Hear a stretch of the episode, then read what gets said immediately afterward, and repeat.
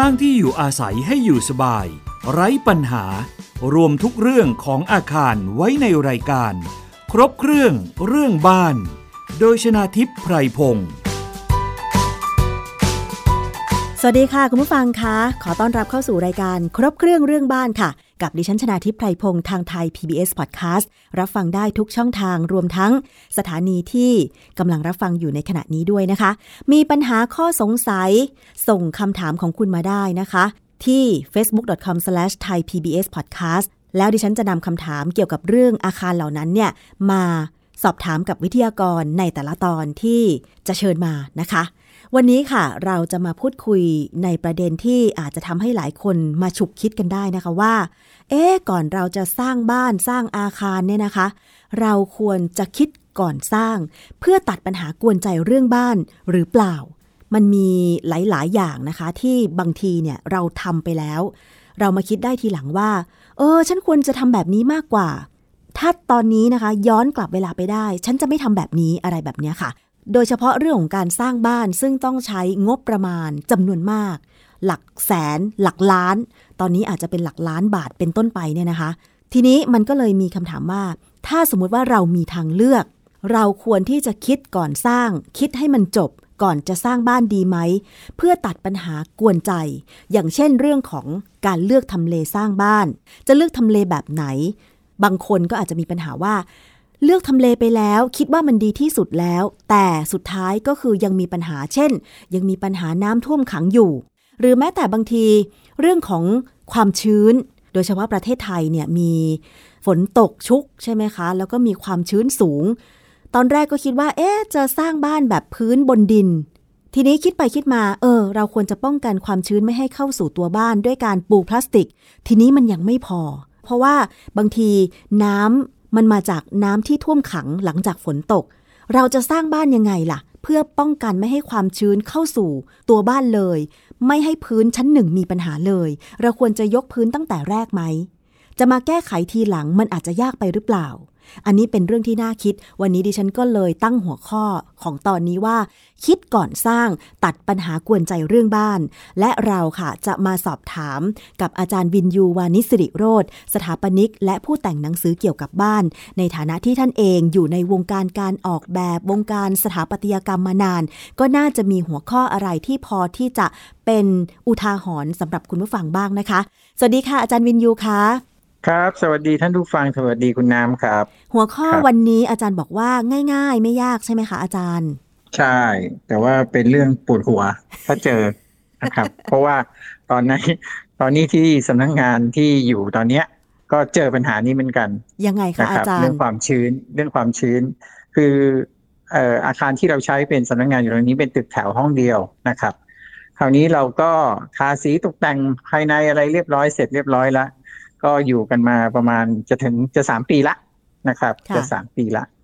สิ่งที่เราเจอเมื่อประมาณสักต้นปีนี้นะครับ เราก็เจอสีเนี่ยมันมันพองนะครับจนบริเวณชั้นชั้นล่างนะครับ แต่ว่าพื้นเพินก็ยังไม่มีปัญหาอะไร แต่เราเจอสีพองตรงบริเวณผนัง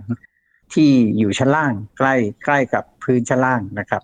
อนแรกก็ไม่คิดอะไรก็นึกว่าอะตอนทาสีผู้รับเหมาอาจจะช่วยไปหน่อย ไม่ได้ขูดสีเก่าออกอะไรอย่างเงี้ยก็เลยทำให้สีเก่าสีใหม่มันไม่ยึดกันดีนะครับ ค่ะ ก็ปล่อยมันไปเดี๋ยวรอเราคงรอซ่อมทีเดียวอะไรอย่างเงี้ยค่ะ พอทิ้งไว้สักสองสาเดือนเอ้าคราวนี้มันเริ่มลามไปทั่วนะครับ มันเริ่มเกิดแบบ แล้วก็มีบางส่วนก็มีจุดๆเป็นดำๆเป็นลาขึ้นนะครับเราก็เริ่มเอะใจนะครับ ก็เลยไปถามเพื่อนบ้าน ปรากฏว่า ข้างๆเพื่อนบ้านเขาทำเป็นโกดังให้เช่านะครับเป็นห้องห้องไม่ใช่โกดังหมายถึงว่าพื้นที่เก็บของที่ตอนนี้เขากำลังคิดกันอยู่เนี่ยแล้วก็ส่วนที่เขาติดกับเราเนี่ยบริเวณนี้เขาเป็นห้องแอร์ซึ่งเขาเปิด 24 ชั่วโมง แต่ออฟฟิศเราเนี่ยก็เปิดแอร์บ้างไม่เปิดแอร์บ้าง มันก็เลยกลายเป็นว่าผนังมันจะเย็นนะครับ แต่ฝั่งเราเนี่ยจะร้อนบ้างเย็นบ้างมันก็เลยเกิดในน้ำเกาะนะครับ ก็เลยคิดว่าน่าจะเป็นสาเหตุที่ทำให้เกิดเชื้อราบริเวณนั้น แต่ที่หนักที่สุดมันคือบริเวณที่เป็นเสา นะครับ ที่อยู่ติดข้างล่าง มันพองกันแบบ เรียกว่าลามกันใหญ่โตเลย เรียกว่าปูนผิวนี่ผิวสีนี่กระเทาะเลย ใช่ ซึ่งหลังจากให้ทางคนขายสีเข้ามาดูนิดนึงนะฮะแล้วก็คนขายสีที่เขาก็เช็คว่าสีที่เราใช้เป็นยี่ห้อเขาพอดีนะครับ แล้วก็เอารุ่นให้เขาดูเขาบอก โอเค สีนี้จริงๆก็เป็นสีที่ใช้ได้ แล้วก็ดีด้วยนะครับ ไม่ได้มีปัญหาอะไรกับการทาทับ เท่าไหร่ แต่เดาเดาว่ามันเกิดจากความชื้นข้างล่างที่ขึ้นมานะครับ นี่ขนาดออฟฟิศผมนี่ยกสูงจากถนนเยอะพอสมควรนะครับ ประมาณสักหกสิบเซนได้อะมีบันไดขึ้นสามเซนถือว่าสูงนี่ก็แล้วก็อาการที่มันหนักที่สุดมันจะเกิดที่เสา ซึ่งเสาเนี่ย มันจะมีฐานรากที่จิ้มลงไปในดินใช่ไหมฮะ ก็คงเป็นจุดที่นำความชื้นขึ้นมาได้เยอะที่สุด ส่วนผนังมันก็เกิดบ้างแต่ไม่ได้เกิดเยอะนะครับ ค่ะ เนี่ยก็นี่ขนาดยกพื้นสูงแล้วผมนี่อยู่ ยกพื้นสูงแล้ว ยังไม่รอดเลยนะครับ ดังนั้นความชื้นบ้านเราเนี่ย เป็นเรื่องน่ากลัวมากนะครับ เป็นเรื่องน่ากลัวที่สุด ทั้งเรื่องฝนทั้งเรื่องอะไรนะครับ เพราะว่าอาการมันเกิดทั้งความชื้นในอากาศด้วย ความชื้นในดินด้วยนะครับ ยิ่งกรุงเทพเนี่ยไม่ต้องพูดถึงเลยค่ะ จริงๆเราแค่ขุดดินก รุงเทพเนี่ยลงไปสักเมตรเดียวเนี่ย เราก็เจอน้ำแบบเจิ่งเป็นน้ำใต้ดินเนี่ยสูงขึ้นมาละ เพราะฉะนั้นถือว่าเป็นปัญหาที่ยังไงเราก็คงแก้ไม่ตกหรือว่าแก้แล้วแก้อีกอย่างนี้หรือเปล่าอาจารย์ ก็มันขึ้นอยู่กับความโชคดีหรือโชคไม่ดีเท่านั้นเองด้วยนะครับ ว่าพื้นที่ตรงนั้นเนี่ยมีระดับน้ำใต้ดินสูงแค่ไหนนะครับ ซึ่งเพลินที่ผมอยู่เนี่ยจริง ๆ ก็ แถวบางจากก็ถือว่าค่อนข้างสูงเพราะอยู่ใกล้บางนาใช่ไหมครับก็เนี่ยนะค่อนข้างสูง แต่ก็ยังเจอปัญหาตัวนี้ ก็เดาว่ามันคงอาจจะมีการสะสมน้ำใต้ดินค่อนข้างเยอะแถวนี้นะครับ แต่ว่าอาการก็ไม่ได้ทำให้เกิดถึงขั้นความเสียหายเกิดขึ้นกับโครงสร้างจนทำให้โครงสร้างเสียหายนะครับ อย่างมากก็แค่ผิวตกแต่ง ซึ่งเราก็ต้องซ่อมไปตามตามสภาพนะครับ ค่ะ ถึงแม้ว่า อาจารย์จะเลือกทำเลของออฟฟิศแถวบางจากที่ถือว่าไม่ใช่ที่ลุ่มต่ำพอสมควรแล้วใช่ไหมคะ เลือกที่เป็นอาคารที่ยกพื้นสูงถึง 60 เซนติเมตรแล้ว แต่ก็ยังไม่วายมีปัญหาเรื่องของความชื้นที่ไปกระทบกับพื้นจนทำให้สีกระเทาะได้ เพราะฉะนั้นเรื่องของการเลือกทำเลสร้างบ้าน หรืออาคารถ้ามีทางเลือก เราควรจะเลือกพื้นที่แบบไหนคะอาจารย์ เพื่อป้องกันปัญหาจุกจิกกวนใจแบบนี้ค่ะ ผมเดินเดินเป็นความเห็นส่วนตัวแล้วกัน คือจริงๆผมไม่ค่อยเชื่อว่าเราเลือกโลเคชันบ้านที่ตั้งที่เราจะสร้างบ้านได้หรอกครับ เพราะว่าจริง ๆ ส่วนใหญ่เนี่ยปัญหาใหญ่สุดของบ้านเราก็คือการหาที่ดินนะครับ แล้วก็คนที่สร้างบ้านเนี่ย ถ้าไม่อยู่ชานเมืองไกลๆนะครับ ถ้าได้สร้างใน ในเขตในเมืองอะไรเงี้ย ส่วนใหญ่ก็เป็นที่มรดกอะนะครับ เป็นที่ของพ่อแม่ที่ของปู่ย่าที่เขาซื้อไว้นานแล้วอะไรอย่างเงี้ย ซึ่งพอจะเอามาสร้างบ้านได้ ส่วนใหญ่ก็เป็นอย่างนั้นทั้งนั้นนะครับ แล้วก็เราคงไม่สามารถไปกะเกณฑ์ว่าเอ้ยตรงนี้เราไม่อยากสร้างตรงนั้นไม่อยากสร้าง แล้วเดี๋ยวนี้เราก็เคยเชื่อว่าอยู่บนดอนน้ำไม่ท่วมนะครับ แต่เราก็เจอมาแล้วว่าดอนเมืองท่วมมาแล้วดังนั้นมันกลายเป็นข้อมูลซึ่งเราเขาเรียกอะไรนะ มันผิดกับความเชื่อในความเชื่อดั้งเดิมมาหมดแล้ว อืม ในอดีตเนี่ย ข้อมูลมันใช้ไม่ได้แล้ว เพราะว่าการที่น้ำจะท่วมไม่ท่วมเนี่ย มันขึ้นอยู่กับทิศทางของน้ำที่เขาจะผันไปด้านไหนนะครับ ซึ่งมันก็มีโอกาสเจอแน่ๆ ถ้าเขาเกิดผันน้ำมาทางนี้ทิศทางนี้ไม่ว่าเราจะอยู่บนที่สูงยังไงก็ตามนะครับ แล้วเราก็ต้องยอมรับอย่างหนึ่งว่าระบบระบายน้ำของบ้านเราเนี่ย ไม่ได้มีการพัฒนาหรือว่าไม่ได้คิดไว้ล่วงหน้านะครับพวกท่อระบายน้ำต่างๆเนี้ยมักจะทำไว้เขาเรียกว่าเล็กไม่ได้ใหญ่โตหรือว่าไม่ได้มีการคาดการล่วงหน้าว่าฝนมันจะเยอะหรืออะไรเงี้ยเรามักจะเจอการเจอนองของถนนน้ำบนถนนตลอดเวลานะครับ เรื่องพวกนี้มันกลายเป็นเรื่องปกติของกรุงเทพไปละ เป็นเรื่องที่ค่อนข้างน่าเป็นห่วง อาจารย์พูดมาคำหนึ่งว่ารางระบายน้ำหรือว่ารูระบายน้ำของไทยเนี่ยไม่ค่อยออกแบบไว้ล่วงหน้า น่าสนใจมากเลยอาจารย์ เพราะฉะนั้นอาจารย์มีข้อเสนอแนะหน่วยงานภาครัฐยังไงเวลา ถ้าต่อไปมีโอกาสวางแผนล่วงหน้า ที่อาจารย์บอกว่า มักจะทำที่ระบายน้ำรางระบายน้ำมันเล็ก แต่ว่ามันไม่ไม่ได้รองรับ อย่างเช่นตอนนี้มันมีชุมชนเมือง ที่เขาออกมาประท้วงบางชุมชนว่า มีการอนุญาตให้ก่อสร้างตึกสูงเช่นคอนโดมิเนียมหลายสิบชั้น ซึ่งมันก็ส่งผลกระทบทั้ง น้ำประปาที่มาแย่งกันใช้ ถนนที่มันแคบก็มาแย่งกันใช้ รวมถึงรางระบายน้ำเสียที่ แน่นอนว่ามันต้องมีการระบายน้ำเสียจากอาคารที่สร้างใหม่เพิ่มมากขึ้นแบบนี้ค่ะ อาจารย์จะมีข้อเสนอแนะยังไงบ้างคะจริง ๆ มันต้องเริ่มคุยตั้งแต่พื้นฐานเลย เพราะว่าเรื่องเหล่านี้เนี่ยมันถูกแก้ด้วยระดับเล็กไม่ได้ นะครับ มันต้องแก้ตั้งระดับภาพภาพใหญ่นะครับ ซึ่งจริง ๆ เนี่ยเราก็เริ่มมีการเรื่องนี้มานานแล้วก็คือการวางผังเมือง จริง ๆ ผังเมืองเนี่ยจะเป็นตัวปัจจัยหลักที่จะแก้ปัญหาอย่างที่คุณน้ำเล่ามาฟังเล่ามาให้ฟังทั้งหมดแล้ว เพราะจริง ๆ แล้วเนี่ยการที่กำหนดเขตแต่ละเขตว่าตรงไหนสร้างอาคารใหญ่ได้ สร้างอาคารใหญ่ไม่ได้ แล้วก็ส่วนใหญ่จะต้องเป็นพื้นที่ลุ่ม แล้วก็เป็นพื้นที่ที่อะไรนะ สร้างเฉพาะบ้านหรืออะไรเงี้ย ไม่ควรมีอุตสาหกรรม เพราะว่ามันไม่ได้กระทบเรื่องแค่ระบบสาธารณูปโภคหรือทางระบายน้ำอย่างเดียวนะครับ มันอย่างอย่างที่คุณน้ำพูดถึงทั้งน้ำประปานะครับ ทั้งไฟฟ้าที่เพราะว่าการวางถังสาธารณูปโภคเนี่ยไม่ใช่อยู่ดีๆว่าเฮ้ยฉันคุยจะเดินท่อเมนประปาเข้าไปสิบนิ้วยี่สิบนิ้วใช่ไหมฮะไปในเขตนี้เอาเข้าไปเสร็จแล้วไม่มีใครใช้เลยอย่างเงี้ยการประปาก็เจ๊งใช่ไหมฮะใช่ดังนั้นมันจะต้องมองภาพรวมไงครับ เพราะจริง ๆแล้ว ผังเมืองเนี่ยมันจะเป็นตัวกำหนดนะครับ แต่เพลินบ้านเราผังเมืองอาจจะออกมาช้าไปนิดหนึ่งนะครับ แต่จริงๆก็ออกมา 20 กว่าปีแล้วนะครับ แต่ว่าปัญหาใหญ่สุดก็คือการบังคับใช้นะครับ แล้วก็มีความพยายามในการเปลี่ยนสีผังเมืองที่มันกำหนดเรื่องโซนต่างๆ อยู่ตลอดเวลา ก็จะมีการเรียกร้องว่าเฮ้ยฉันซื้อที่ดินมาแพงทำไมถึงจำกัดไม่ให้ฉันสร้างนู่นสร้างนี่ แม้ทั้งมันพื้นที่ที่เราที่ในผังเมืองกำหนดว่าเป็นพื้นที่น้ำไหลผ่านอย่างเงี้ย นะครับ ก็เห็นอยู่แล้วว่าไม่ควรจะไปสร้างอะไร ก็พยายามที่จะไปสร้างกัน มีการขายหมู่บ้านจัดสรรอะไรอย่างเงี้ยแล้วแอเรียบริเวณนั้นก็โอกาสน้ำท่วมมหาศาล ซึ่งผู้บริโภคก็ไม่รู้หรอกครับ เพราะว่าราคาก็อาจจะถูกนะครับ อย่างถ้าไปซื้อที่บริเวณอื่นเนี่ย เราอาจจะได้ร้อยวา แต่พอไปไปซื้อหมู่บ้านจัดสรรนั้นเนี้ยเฮ้ยอยู่ดีๆทำไมเขาขายได้สองร้อยวาเนี่ยราคาเท่ากันพอพอเราไปเช็คอะตัวนี้มันอยู่ในเขตที่เขาผังเมืองเขากำหนดอยู่แล้วว่า ต้องเป็นพื้นที่น้ำเหมือนน้ำท่วมให้มันผ่านแถวเนี้ยนะครับ แล้วก็เขามีข้อกำหนดเช่น บ้านบ้านเดี่ยวจะต้องมีพื้นที่ใหญ่หน่อยอะไรเงี้ยมันจะมีข้อกำหนดเพิ่มขึ้น ซึ่งเลยทำให้ราคาที่ดินก็ถูก แล้วก็แต่ว่าผู้จัดสรรเขา เขาก็ทำกำไรนะครับที่แต่ว่าคนบริโภคก็อาจจะไม่รู้เรื่องพวกนี้นะครับ ซึ่งมันก็กระทบเป็นทอดๆนะอาจารย์ ใช่ อันเรื่องใหญ่เนี่ยมันคุยกันมันก็มันก็ไม่จบอะนะครับ เอาเป็นว่า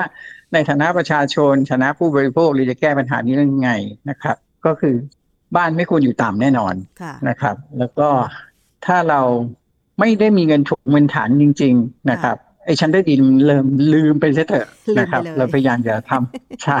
คือทำไมเมืองไทยไม่เหมาะกับการสร้างห้องใต้ดิน เปรียบเทียบกับบ้านที่อเมริกา โดยเฉพาะอย่างที่เคยดู Facebook Live ของอาจารย์อดัมอาจารย์อดัมมีบ้านเกิดเมืองนอนอยู่ที่รัฐยูทาห์ประเทศสหรัฐอเมริกา บ้านแถวนั้นนิยมสร้างห้องใต้ดินกันหมดเลยทำไมเขาถึงสร้างแล้ว ดูเหมือนปัญหาน้อยกว่าบ้านเราเขาไม่ชื้นอย่างเราไงครับ แล้วเขาก็ไม่มีระดับน้ำใต้ดิน แล้วก็ยิ่งในกรุงเทพเนี่ย เรามีปัญหามากนะครับ เพราะว่าเราอยู่จริง ๆเขาบอกว่าเกือบจะต่ำกว่าระดับน้ำทะเลด้วยซ้ำนะครับ ซึ่งพวกนี้มันก่อปัญหาทั้งนั้น แล้วก็เรามีสภาพอากาศที่เรียกว่าร้อนชื้น แล้วก็ความชื้นเราสูงมากนะครับหกสิบเปอร์เซ็นนี้ถือว่าธรรมดามากชิวๆนะครับ ในขณะที่วันฝนตกเราจะขึ้นไปถึงเก้าสิบเปอร์เซ็นซึ่งฝรั่งมาถึงเขาก็งง ว่าทำไมความชื้นสูงขนาดนี้ ในขณะที่บ้านเขาเนี่ยเหลือแค่ประมาณสิบยี่สิบเปอร์เซ็นต์เท่านั้นเองนะครับ ความชื้นสัมผัส ซึ่งมันต่างกันมหาศาลเขาแทบจะไม่เจอน้ำเลยเอางี้แล้วกัน ขุดไปก็ไม่เจอนะครับ ต้องไปเจอแบบต้องไปขุดกันจริงจังเป็นบ่อบาดาลเลยทำนองนี้นะครับ ถึงจะไปเจอน้ำเขาเรียกว่าแห้งแล้งกว่าเราเยอะซึ่งจริงประเทศเรามันก็ไอ้ข้อดีนี้มันก็คือ ปลูกอะไรก็ขึ้นอะอันนี้คืออันนี้คือสิ่งที่เป็นข้อดีของประเทศเรานะครับ เราเป็นบ้านเมืองเกษตรนะครับ จริงนะครับมันก็เลยได้ได้อย่างเสียอย่างนะครับ บ้านเราก็จึงไม่เหมาะกับการทำบ้านที่มีห้องใต้ดินใช่ไหมคะ ขนาดอาจารย์มีออฟฟิศที่ทำพื้นชั้นหนึ่งสูงกว่า พื้นดินถึง 60เซนติเมตรก็ยังไม่วาย เจอความชื้นที่ไป ทำให้สีของอาคารภายในอาคารกระเทาะได้ เพราะฉะนั้นใช่เพื่อป้องกันปัญหาแบบนี้อีกควรจะยกพื้นชั้นหนึ่งสูงกว่าเดิมไหมอาจารย์ สมมุติว่ามีทางเลือกมีงบประมาณ จริง ๆ ประเด็นคืออย่างนี้ครับ ที่เรายกเออเอางี้เอาออฟฟิศผมเป็นตัวอย่างก็ได้ ที่ผมยกขึ้นมาสิ่งที่ผมไม่เจอปัญหาเลยคือน้ำซึมที่พื้น คือพื้นผมไม่แตะดิน พอพื้นผมไม่แตะดินเนี่ย ความชื้นมันก็ไม่ขึ้นมา แต่ส่วนปัญหาเรื่องเสาที่มันจิ้มลงไปในดิน เพราะมันต้องมีฐานรากใช่ไหมครับ มันก็มันก็อาจจะเป็นไปได้ว่าตอนสมัยยุคนั้นเนี่ยคุณภาพคอนกรีตเนี่ยมันอาจจะไม่มีการผสมที่ดีนะ จริง ๆ ตัวคอนกรีตเนี่ยเขาเรียกว่ามีความทึบน้ำในตัวมันเองค่อนข้างเยอะอยู่แล้วนะครับ ถ้าผสมดีๆ แล้วใช้ปูนดีๆ ใช้สัดส่วน การผสมที่ถูกต้องเนี่ย มันแทบจะป้องกันน้ำซึมผ่านได้เกือบจะร้อยเปอร์เซ็นต์อะเอางี้แล้วกัน ผมคิดว่าประเด็นเนี้ยมันน่าจะเกิดจาก คุณภาพของคอนกรีตในยุคสมัยเมื่อสักยี่สิบสามสิบปีที่แล้วที่มันสร้างตึกหลังนี้ครับ เพราะว่าเป็นตึกที่เก่าพอสมควรนะครับ ถ้าเราผสมคอนกรีตได้ดีนะครับ แล้วก็จริงๆโครงสร้างที่ดิน ผมก็ไม่ค่อยเจอนะครับ ความชื้นขึ้นมาตามเสาขนาดนี้เรียกว่าเรียกว่าแจ็คพอตแล้วกันที่เจอ ไม่คิดว่าจะเจอ เพราะว่า ความชื้นที่พื้นไม่มีเลยนะครับ เพราะว่าที่ออฟฟิศข้างล่างผมเนี่ยผมไม่ได้ปูกระเบื้องด้วยซ้ำนะครับ ผมไม่ได้ปูกระเบื้องเคลือบผมปูกระเบื้องยาง คือถ้ากระเบื้องยางผมถ้าถ้ามันมีปัญหาความชื้นที่พื้นเนี่ย กระเบื้องยางหลุดเยอะแยะอยู่แล้วนะครับ แต่เพิ่มมันเป็นแค่บริเวณของเสา ซึ่งมันมีส่วนหนึ่งที่จิ้มลงไปในดินนะครับ เพราะว่าต้องเป็นฐานล่างอยู่แล้ว ก็เรียกว่าแจ็คพอตแล้วกัน เพราะจริง ๆ แล้วเสา เสาส่วนใหญ่หรือโครงตัวโครงสร้างเนี่ยเอ่อความหนาแน่นของคอนกรีตเนี่ยจะค่อนข้างดีนะครับ แล้วก็พื้นที่ที่มันสัมผัสดินมันน้อยมาก มันเป็นแค่เสาอะไม่เหมือนถ้าเกิดสมมติว่าผมเทพื้นลงบนดินเลย เจอดินตรงๆเลยเนี่ย มันจะเป็นทั้งผืนนะครับ แล้วมันก็จะดึงความชื้นที่มันติดติดกับดินเนี่ยขึ้นมานะครับ อย่างบ้านในชั้นเรียกว่าแจ็คพอต เรียกว่าแจ็คพอตใช่ไหมคะ เพราะฉะนั้นเนี่ยจริง ๆ แล้วถ้าสมมติว่ามีบ้านสองชั้นแล้วมีชั้นหนึ่งชั้นหนึ่งเนี่ย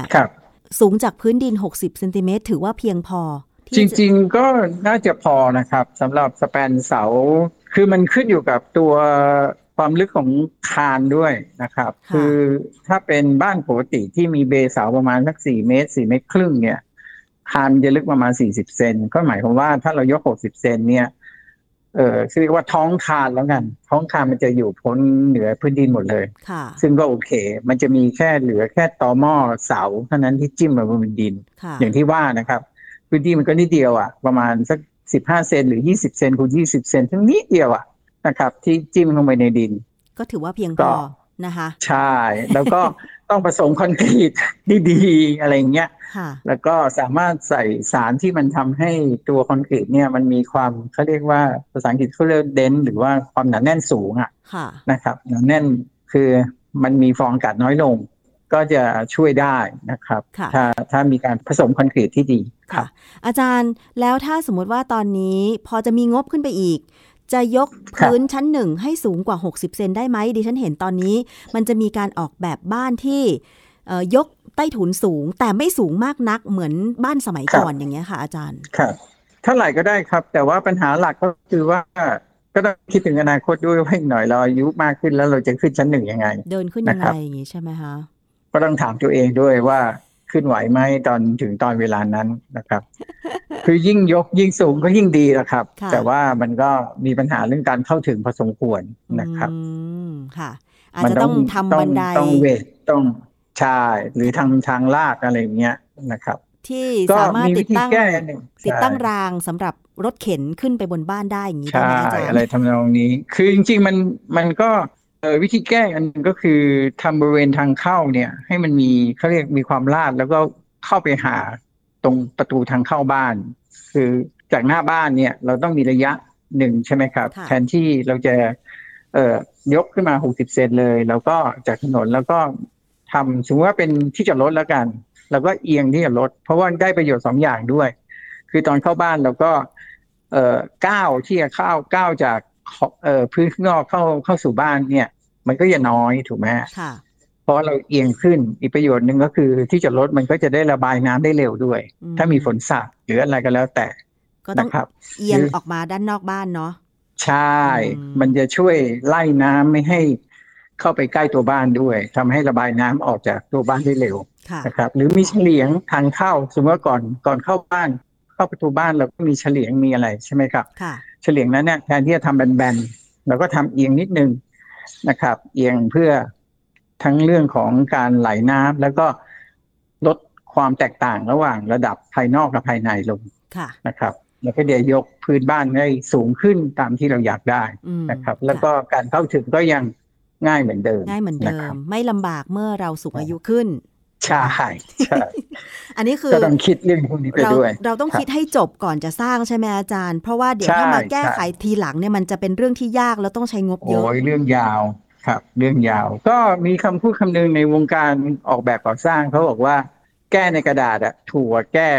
ตอนสร้างจริง ดิฉันจะจำไว้อาจารย์แก้มันกระดาษง่ายสุด ตอนนี้ดิฉันน่ะกำลังหนักอกหนักใจว่าบ้านที่ต่างจังหวัดอะค่ะ จะไปแก้ยังไง เพราะว่าประตูทางเข้าอะค่ะ ประตูของบ้านชั้นหนึ่งเนี่ย พ่อทำไว้เล็กเกินไปอาจารย์ แล้วเวลาขนของเช่นเตียงเข้าไปในไว้ในบ้านอย่างเงี้ย มันยากอาจารย์ ก็ปัญหาหลักเลยครับ ผมก็มีหลายคนซื้อเฟอร์นิเจอร์อะไรนะทำบ้านเสร็จแล้วเอาเฟอร์นิเจอร์เข้าบ้านไม่ได้เยอะแยะนะครับอาจารย์จะก็ทุกคนอย่าคิดว่าเฟอร์นิเจอร์น็อกดาวน์ได้ตลอดเลย มันไม่น็อกดาวน์บ้างนะโซฟามันไม่น็อกดาวน์นะครับ ต้องเรียนนี้